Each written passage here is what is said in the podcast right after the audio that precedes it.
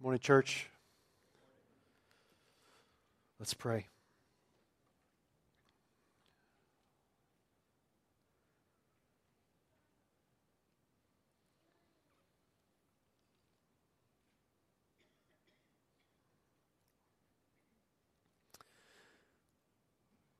Father, it is, it's been a wonderful thing already this morning to, to be with the saints and to study the Word in the first hour to worship you together in this second hour, to sing things, true things with which our souls uh, agree. And it is true, Lord, that it is well with our souls, and many of us this morning are, are bringing with us various lots. And we testify together no matter where we find ourselves and in what situation we find ourselves, it is well with our souls because of what you've done for us in Christ.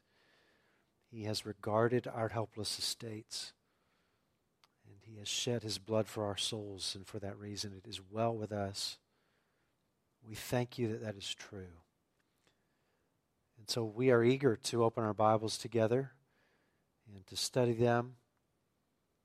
Father, of course, you know that we are going to consider together a passage of Scripture that's difficult to understand. And some of us may find ourselves in situations in life where we feel as if we really cannot afford a Sunday simply looking at esoteric things, simply th- theological game playing looking at things that perhaps don't pertain to our everyday life. And so we pray, Lord, that uh, as we look at this passage, that you would help us to understand what it means to us. And that you would speak to us, that you would help us, that you would help us not only to understand this word, but that you would help us to understand how to obey, how to love you more, how to walk in light of the truth.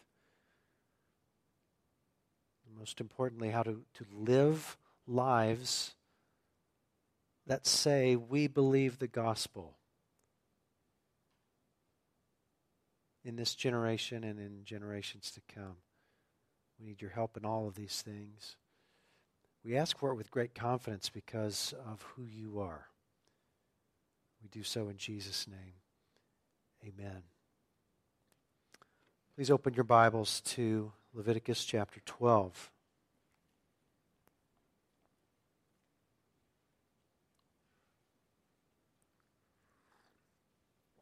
Leviticus chapter 12. As you're finding your place there, let's stand once again.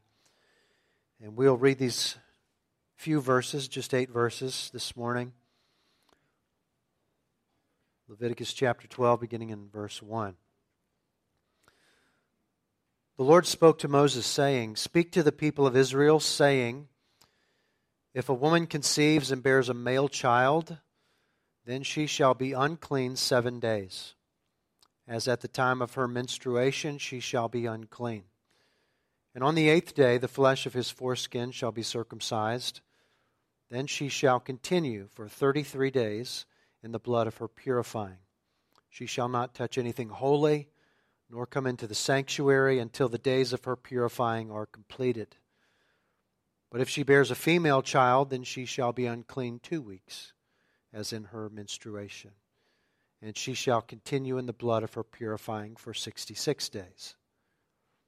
And when the days of her purifying are completed, whether for a son or for a daughter, she shall bring to the priest at the entrance of the tent of meeting a lamb a year old for a burnt offering and a pigeon or a turtle dove for a sin offering. And he shall offer it before the Lord and make atonement for her. Then she shall be clean from the flow of her blood. This is the law for her who bears a child, either male or female. And if she cannot afford a lamb, then she shall take two turtle doves or two pigeons, one for a burnt offering and the other for a sin offering. And the priest shall make atonement for her, and she shall be clean. You may be seated.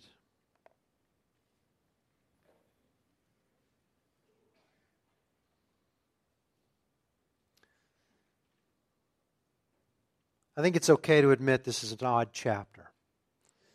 It's an odd chapter in the midst of odd chapters. Chapter 11 was about clean and unclean animals. Chapters 13 and 14 are about leprous diseases, how to identify them, how to identify them in persons and in homes, and what to do about them. Chapter 15 is about male and female discharges, bodily discharges, what to do about those. We have, we have some interesting hoeing ahead, we might say. This chapter is particularly odd because it seems to take something that is already hard and makes it harder. Raising children is hard. Anyone who has done it knows. The, these people, these little people, happen. And by God's design, you love them intensely. And that intense love is complicated by the fact that you are a sinner and they are sinners. And Leviticus 12 indicates that on the front end of that expedition, there's this lengthy time of ritual uncleanness. At just the moment when an Israelite woman needs support the most, she is separated from others and separated from the sanctuary. She's separated from everyone, including the Lord. It's notoriously difficult to understand. And in fact, it's almost funny to read commentaries on this passage because the commentators are like, we don't know. Uh, there's lots of questions and not a whole lot of answers. We don't know. Don't know what to tell you. And uh, here, here's some transparency for you. I'm not super confident myself. But here's the big idea in my view. This is, this is what I believe is being communicated, big picture.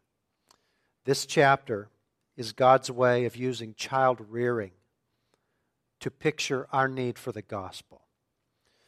This chapter is God's way of using child rearing to picture our need for the gospel.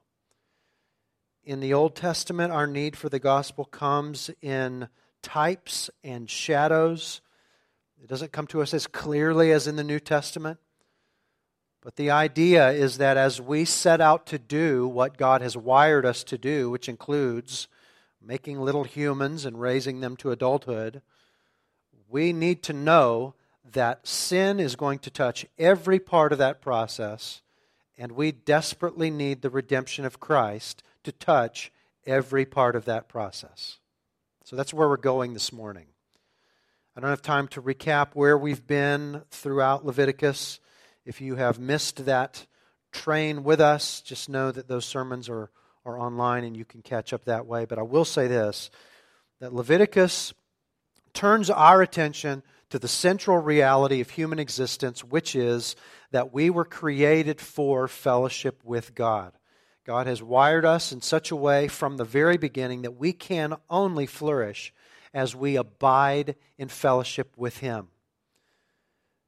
Now, we have a problem as human beings in that from the very beginning we have rejected him. And so Leviticus also answers the central question of human history, which is how can I, a sinner, approach a holy God so that I can abide with him?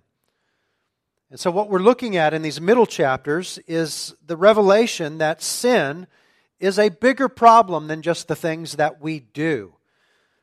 And death is not just something outside of us, but it's a problem that's internal to us. So, what we have here in, in Leviticus 12, we just were to walk through it very quickly. Again, you can just scan through it as I, as I talk through it. Verses 1 through 5 describe the uncleanness that results from childbirth. First of all, the Lord talks about the birth of a male, then the birth of a female. And remember that if, if, we're, if, we, if we were to look at the, the camp of Israel, we would see that it's laid out to depict holiness, a spectrum of holiness in the center, moving out toward uncleanness and death on the outside. There's holiness and life in the center, uncleanness and death on the outside. And in the center of the camp is the holy, where God is in the tabernacle. You must be holy in order to be with Him. Outside of the tabernacle, but still inside the camp, is the clean. You must be clean to be inside the camp of Israel. Outside the camp is everything that is unclean. If you are not clean, you cannot be in the camp. and you certainly cannot approach the tabernacle or you will die. That's the significance of the word unclean here in chapter 12. If a woman bears a son, she is unclean for seven days. And after those seven days, she's technically clean, but she remains separated for an additional 33 days. During that total of 40 days, she's separated from everything that's holy. She can't come to the tabernacle, can't touch holy things. If she bears a female, that time is doubled. And I know you want to know why. Everybody wants to know why. To be honest with you, nobody knows why. I've got an idea. I'm Happy to share it. I'm not going to share it in the sermon because it is conjecture. But if you want to know afterwards, come and see me. At the end of the period of separation, whether it's 40 days for a boy or 80 days for a girl, verses 6 through 8 tell us there is a provision for cleansing.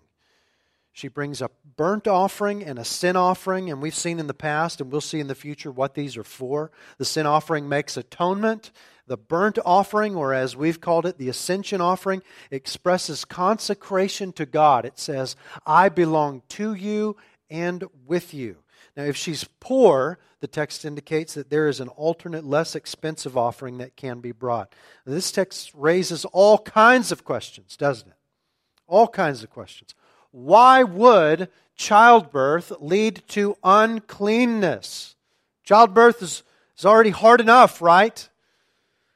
This separation may just seem to cast a huge cloud over what might otherwise have been a joyful occasion.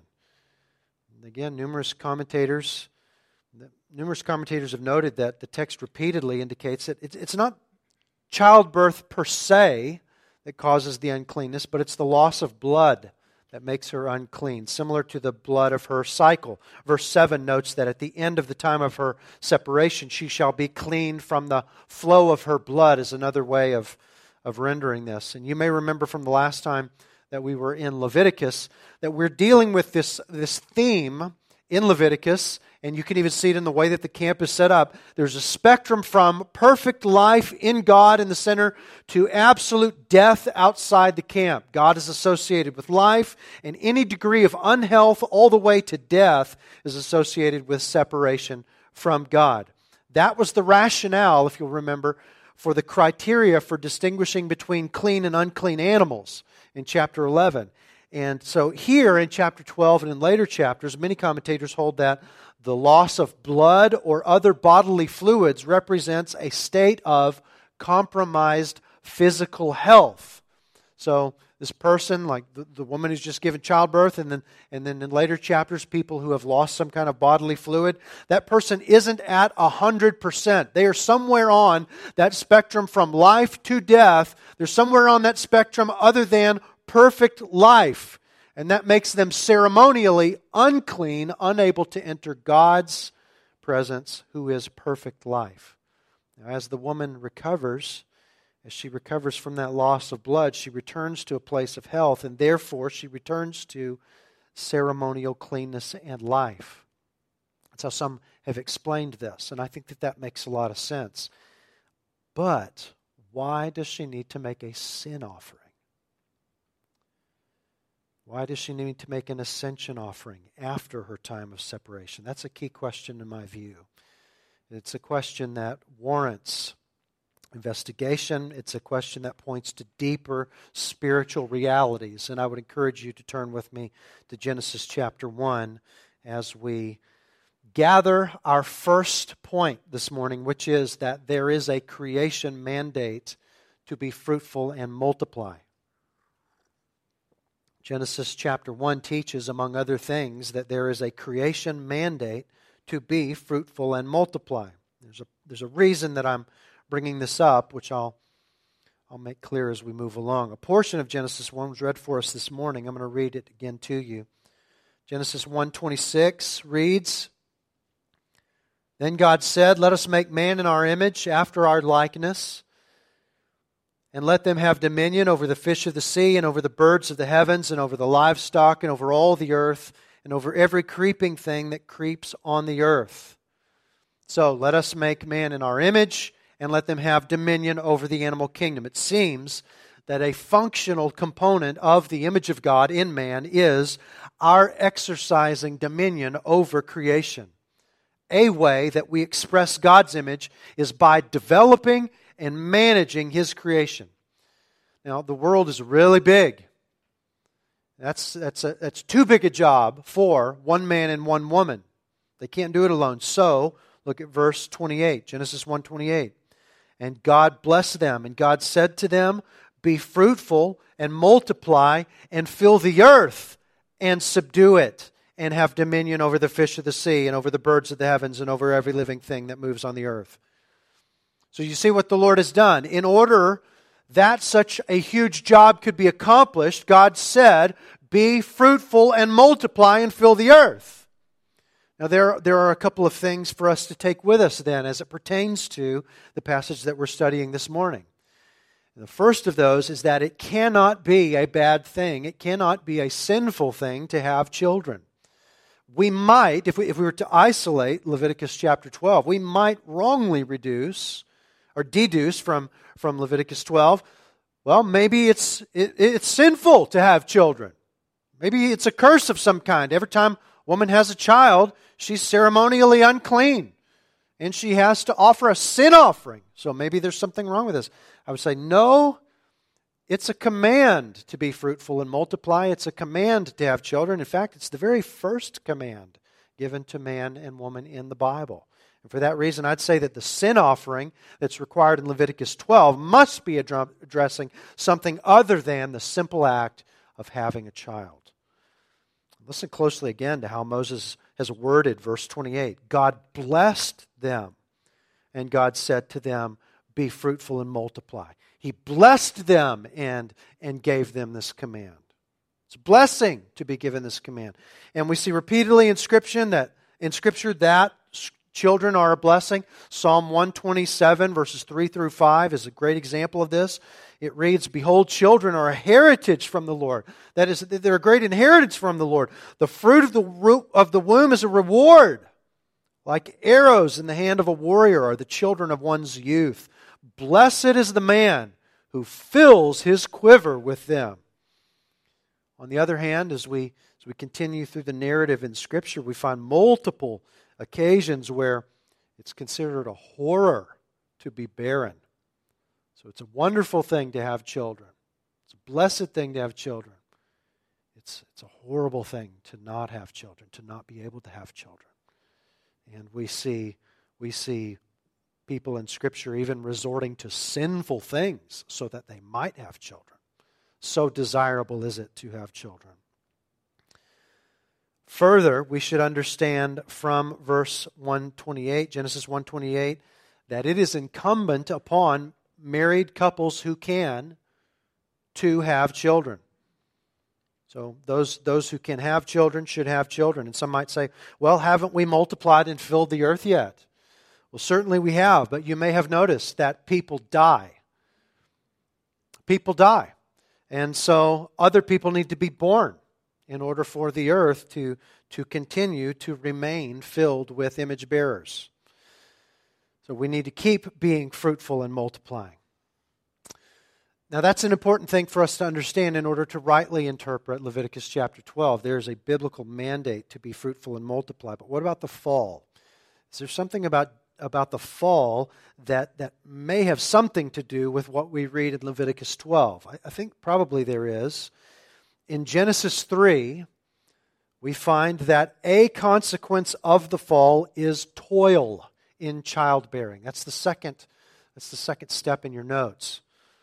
A consequence of the fall is toil in childbearing. Now, you might turn over to chapter 3. We're going to we're going to look at a few verses there. We don't have time to go through this whole story. Likely you're familiar with a lot of it. I'm picking up a little bit here in chapter 2, but God sets man in the garden to keep it and to tend it. The garden's likely intended to be the hub from which mankind would spread and fill the earth and subdue it. There was a single dietary restriction in the context of tremendous freedom, but the man and the woman could not abide that one dietary restriction, and under the temptation of the serpent, they rebelled. And that rebellion brought consequences that we read about beginning in Genesis chapter 3, verse 14. So look there with me. The Lord God said to the serpent, Because you have done this, cursed are you above all livestock and above all beasts of the field. On your belly you shall go, and dust you shall eat all the days of your life. I will put enmity between you and the woman, and between your offspring and her offspring. He shall bruise your head, and you shall bruise his heel. To the woman he said, I will surely multiply your pain in childbearing. In pain you shall bring forth children. Your desire shall be contrary to your husband, but he shall rule over you.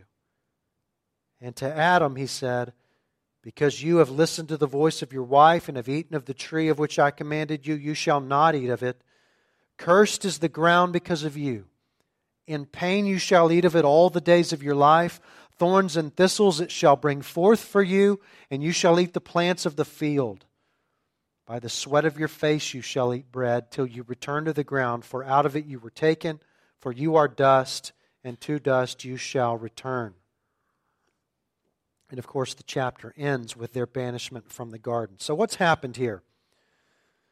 To, to, to, put it all just in one little ball here, everything that man needs to do in order to image God, everything that he needs to do in order to image God has been affected by his sin. His work, his relationships, and his reproduction. All of it has been affected by sin. Because man has rejected God, he's going to be functioning as an image bearer, but he's going to be doing it outside the presence of God. So everything is going to be harder. Bearing children, going to be painful. Marital relationships, going to be difficult. Working the ground is going to be painful. All the meaningful components of human existence, that is, image bearing, all of it is going to serve as a constant reminder of man's rebellion against God. Now, you may have noticed as, as, as, we read through those verses that the word pain is used in verse 16 and verse 17. Look, look, look there again. Verse 16, verse 17, verse pain is used as the Lord is, is speaking to the woman and to the man. In pain you shall bring forth children, in pain you shall eat of the, the, the fruit of the ground. Now, we tend to understand that same word, it's the same, it's the same original word. We tend to, to understand that word differently in those two verses. We tend to think, well, it's physical pain in verse 16. God's going to make childbirth physically painful. It was going to be a breeze, you wouldn't even feel it. But now it's going to be awful. In verse 17, pertaining to working the ground, it means something like anxious toil and hardship, not physical pain. I suggest the word means anxious toil and hardship in both places because Moses has chosen that word and he's used it in close proximity together for a reason. In both verses, it means anxious toil and hardship. And I'd say that because the word that's translated childbearing connotes not just childbearing, but child rearing. And multiple commentaries go this way. Those who have children might say that just, just as, as, as physically painful as childbirth is, in a sense, that's the easy part. That's, that's the easy part because after that, and it's, it's, it's horrible on the front end, but, but, but after that is, is when the hard part starts because that, that's when you have a sinner being raised by sinners. And, and it's hard. And it is quite analogous to Adam arduously, day after day, seeking to draw edible plants out of ground that is prone to bring forth thorns and thistles. In pain you shall bring forth fruit from the ground. In pain you shall bring forth children. Moses uses similar language in the two verses because it's a similar situation lifelong anxious toil and hardship. And I won't ask for a show of hands, but I wonder how many can identify with both of those. And, and think about that in the context of Genesis 2. So step step before before that moment that the serpent came into the into the garden and tempted tempted the man and the woman. Think about how things might have been. Child rearing might have been the Hallmark commercial that we all dreamed it would be. Perfectly behaved, healthy kids being taken care of by, by us, making all the right parenting decisions. And, and loving them perfectly, never needing to seek their forgiveness because we never sinned against them, imaging God in front of them for 18 years until right on time they leave the nest poised to then follow our lead by making perfect decisions of their own while we watch with zero anxiety until they deliver our grandchildren, whom we then enjoy also with zero anxiety. That's Genesis 2. That, that, is not life after Genesis 3, as, as we all know, right? the, the whole point of Genesis 3 is that things can't be perfect for humans outside of fellowship with God. Trouble is the norm. Anxious toil and difficulty is the norm. Perfection is the pipe dream. And by God's kindness, of course, we all know that there's joy along the way, but it is mixed with a lot of anxious toil and hardship. In, in other words, you're a sinner, and, and your life is, is, is going to be touched by sin, including the most important aspects of life, including child rearing. And we, we find that as we read Genesis, don't we? We see that. We see sinners raising sinners and all of the anxious toil and hardship that comes from that. But in the midst of delivering that bad news in Genesis 3, God gave the good news. And it's so easy to read right over it. But the Lord said that a seed would come from the woman to crush the head of the serpent. Right? In other words, even though child rearing is going to be difficult, listen to this. Even though child rearing is going to be difficult, eventually through child rearing, the human race is going to be saved by God. You got to keep rearing children because eventually there's going to come one that's going to make everything right. A particular child, a particular seed, a particular offspring is going to come and he's going to save us. He's going to save us from all of this. Going to make everything right. And, and I believe that based upon what we read in Genesis 4, Eve starts looking for that seed right away. And just a few generations later, it seems that Lamech anticipates that possibly Noah is this seed. Maybe Noah is the one that's going to save us from this anxious toil that we have as we work the ground. They're looking for this seed as they go along. Genesis 3 speaks to the first couple, speaks to all couples. There is going to be trouble, but there is hope.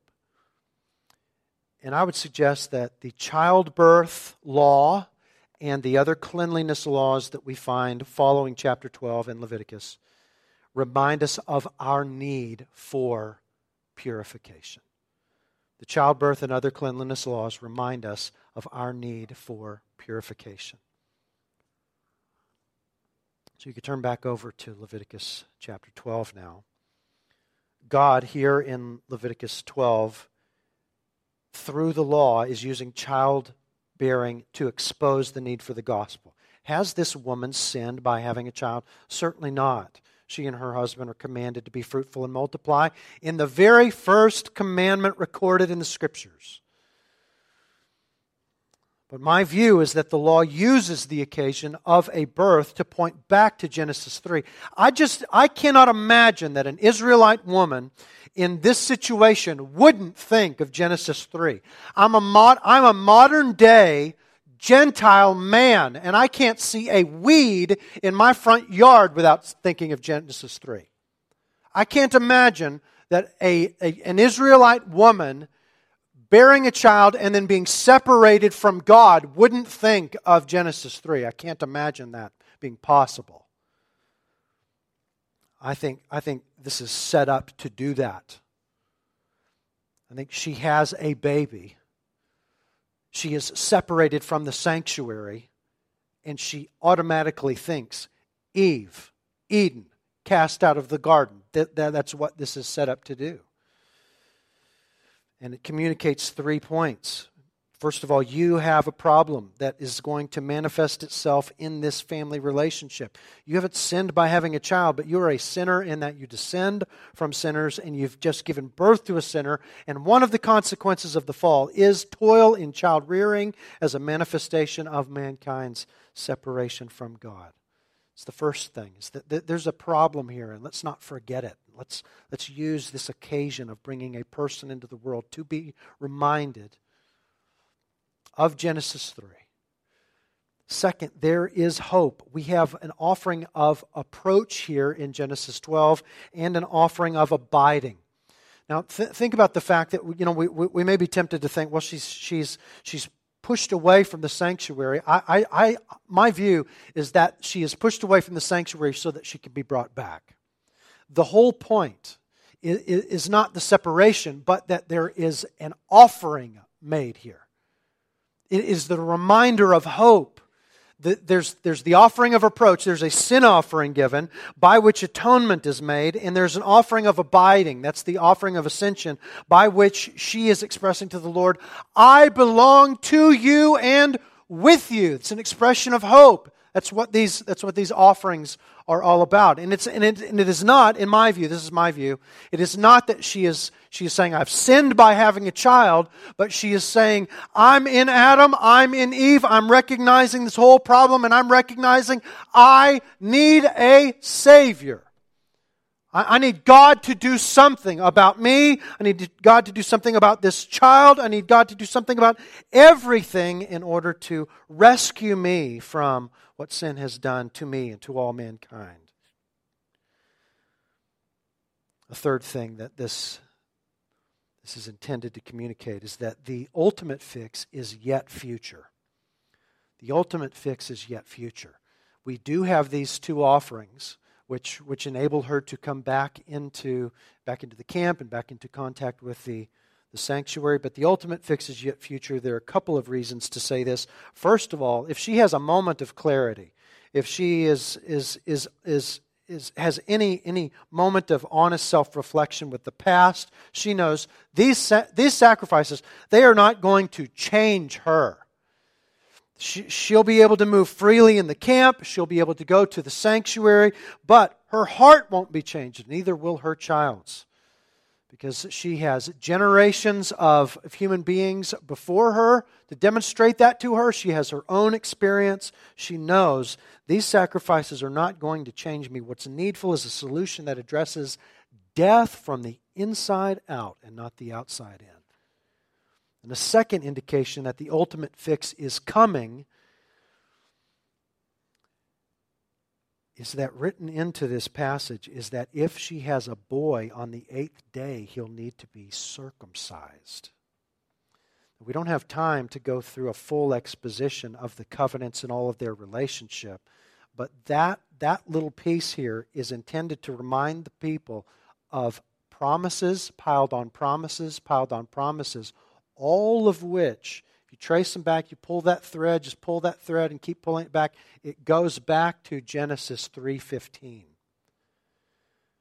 Because what, what, it, what ultimately is the purpose of circumcision? It is the marking of the organ of reproduction, which reminds the people that there is a seed coming who is going to come and crush the head of the serpent.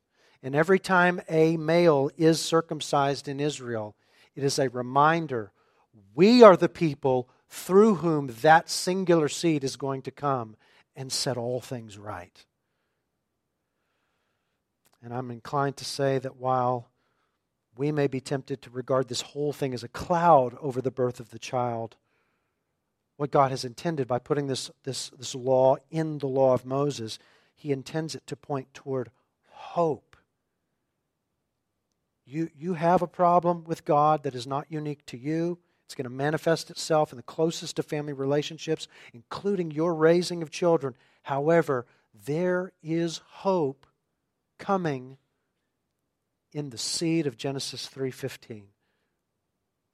And, and in a sense, though separated for a time, the woman is, is, is moved to think of the hope promised in the garden, the hope that all things will be made right, including the difficulty, the anxious toil and pain of child rearing.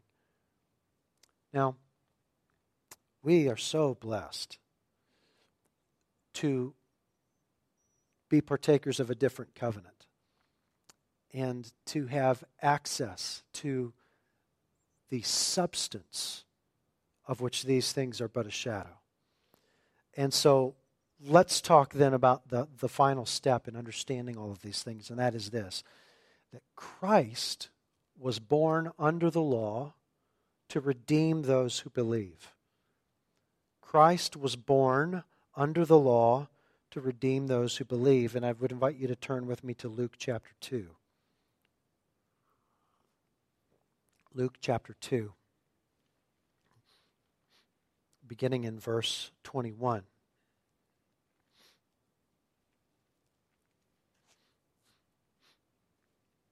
Luke 2:21 reads this way and at the end of eight days, this is eight days after the Lord Jesus' birth, at the end of eight days, when he was circumcised, he was called Jesus, the name given him by the angel, before he was conceived in the womb. And when the time came for their purification, according to the law of Moses, they brought him up to Jerusalem to present him to the Lord as it is written in the law of the Lord, every male who first opens the womb shall be called holy to the Lord. Now, that little quotation there is from Exodus 13. And to offer a sacrifice according to what is said in the law of the Lord, a pair of turtle doves or two young pigeons. That is from Leviticus 12.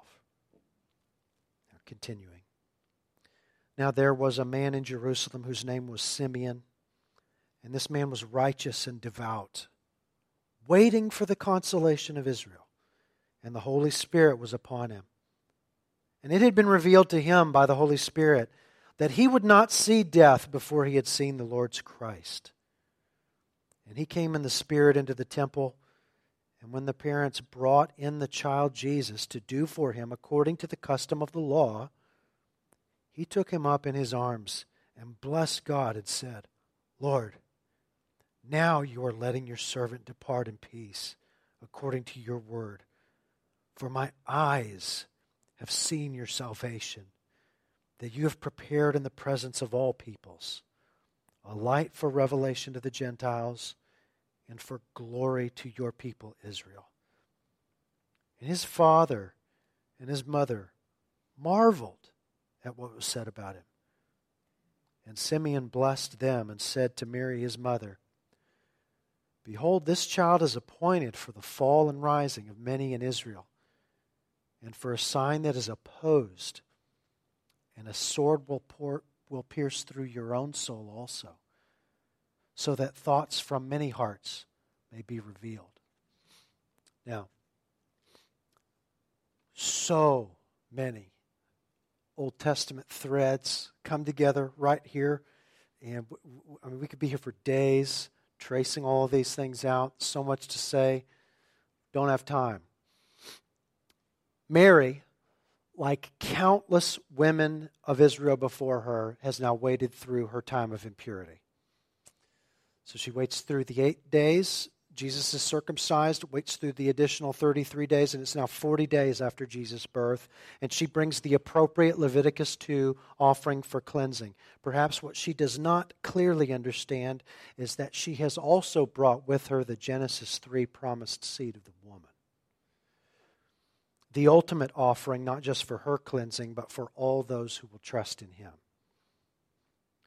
So, having brought with her the Genesis 3 seed of the woman. Will she then escape the pain of child rearing? No. Because Simeon says, A sword will pierce through your own soul also, which hints not only to the fact that, that she will have anxious toil and hardship in raising this, this child, but also hints that the salvation that will come through Jesus will come through his suffering, because Simeon says, A sword will pierce through your own soul also indicating that he is going to suffer. At any rate, Mary, perhaps more than any parent ever, she is going to know the anxious toil of parenting as she watches the trajectory of his life and his pathway towards suffering. Now, Simeon also calls Jesus God's salvation. And as Pastor Jason has pointed out to us this morning through the scripture that he read from Galatians 4, Jesus is not just God's salvation, he is also God's own Son. Galatians 4 4 and 5 reads, But when the fullness of time had come, God sent forth his Son, born of a woman, born under the law, to redeem those who were under the law so that we might receive the adoption as sons. A couple of things to note about that. First of all, Jesus came to fulfill the law, to obey the law where mankind would not and did not. Where Adam and Eve and everyone since them rebelled against God, Christ fulfilled the righteous requirement of the law so that his righteousness could be credited to the account of those who believe and also so that he could be qualified to go and suffer in their place on the cross. This suffering that that Simeon alludes to here in these verses. Secondly, again, God sends his own son to do this. How beautiful that the Holy Spirit records Jesus fulfilling this particular part of the law. Leviticus chapter 12 shows him fulfilling this particular part of the law in Luke chapter 2. Circumcised on the eighth day, his mother purified on the 40th day. With the birth of every Jewish child, there was the reminder we have a problem, but a solution is coming. With the arrival of Christ, God is saying, Here is my child. He is the solution. Scriptures are full of manifold pictures and shadows of the gospel indicating our need for salvation and the fulfillment of that need in Christ. Leviticus 12 uses the occasion of childbirth and child rearing to point out that need. As we set out to do what we've been wired to do, which includes raising children to adulthood, we need to know that every part of that process is going to be touched with sin, and so we desperately need the redemption of Christ to touch every part of that process. And it's possible that some of us feel quite acutely, even this morning, that anxious toil and hardship that was prophesied by the Lord in Genesis chapter 3. Maybe some of us feeling it even right now. Not misery, not the misery of child rearing, because we love being parents. We love our kids. It's, it's a huge part of why it's so difficult. But let me, let me just encourage you this morning not to overcomplicate things.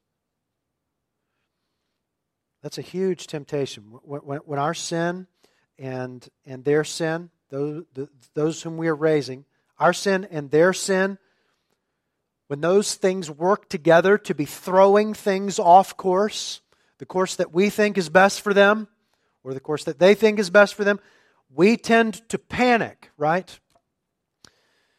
It seems that Genesis 3 teaches, warns us look, this is broken, but there's hope. Genesis chapter, I'm sorry, Leviticus chapter 12 says the same thing. This is broken, but there's hope. Luke 2, this is broken, hope has arrived. Trust in Christ. We as mankind, we have wrought through sin incredible trouble. We have brought incredible trouble upon ourselves. The good news is that God redeems these things through Jesus. So, so, so listen to this. Even with all the great books on parenting out there, whether you are parenting newborns or parenting adults, you can do no better than to become pros at applying the good news of Jesus Christ to your own life and to the lives of your children. And what that means very simply is repent, seek forgiveness, and trust in Jesus as a way of life. Repent, seek forgiveness, and trust in Christ as a way of life when you sin against them, repent toward the Lord, seek His forgiveness, trust in Christ. Repent toward your children, seek their forgiveness, and trust in Christ. Be a repenting, forgiveness seeking, and Christ trusting machine. That's the best thing that you can do. And it takes seriously what the scriptures have been saying to us since the third chapter. This thing is broken. And the only way that it gets fixed is through Jesus Christ. Turn from your sin. Look at Him. Trust in Him. A parent can do no better than being all Jesus all the time. Be of the mind and, and demonstrate it with your life and your words that Jesus really is the only hope of mankind. And so turn to Him for the strength to make wise decisions. Pore over His word so that you exude the mind of Christ. Adore him in secret. Adore him in secret. And then adore him in front of your kids, not just the latter. Demonstrate his worthiness with your choices, with your speech, with your demeanor toward your children and toward others. Continue to plead with him for their souls. Do all of these things standing firmly on the belief that a God who would give his own son to die for sinners can be trusted to do the right thing with your children. This is a God who can be trusted.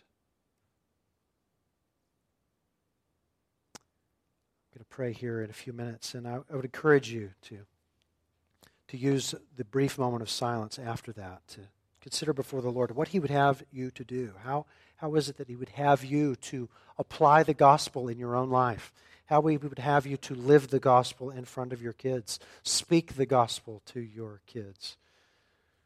How we would have you to be more faithful in praying for them? What is it that the Lord would have you to do for, in, in response to these things? Let's pray.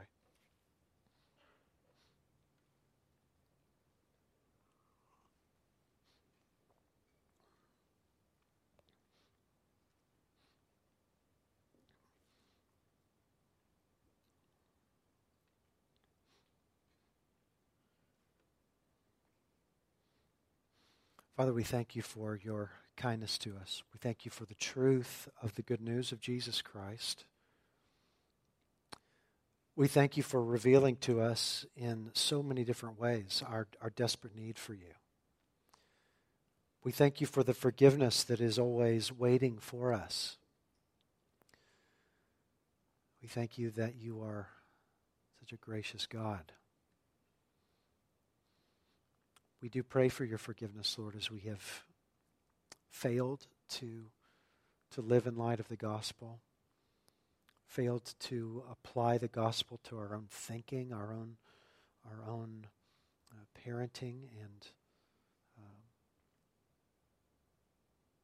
trajectory in, in life. Uh, we, we, we pray, Lord, that you would help us to, to turn from man centered ways of thinking about our, our children and, and how we interact with them as parents. We pray that that, that our, our, our minds, our hearts, our lives would, would return to this very simple message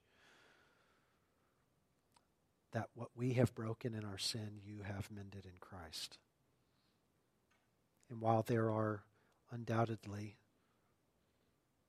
hundreds of different situations very complicated situations represented in this room, which could use very nuanced counsel at this moment. I pray that you would help us to believe that at the end of the day, the best thing for every one of us is to turn from sin and trust in Jesus and to live out that message in front of those whom we are tasked with raising and to commend to them that Jesus is the Christ, the Son of the living God, worthy of their worship. Please help us to believe these things and to live in light of them. We ask in his name. Amen.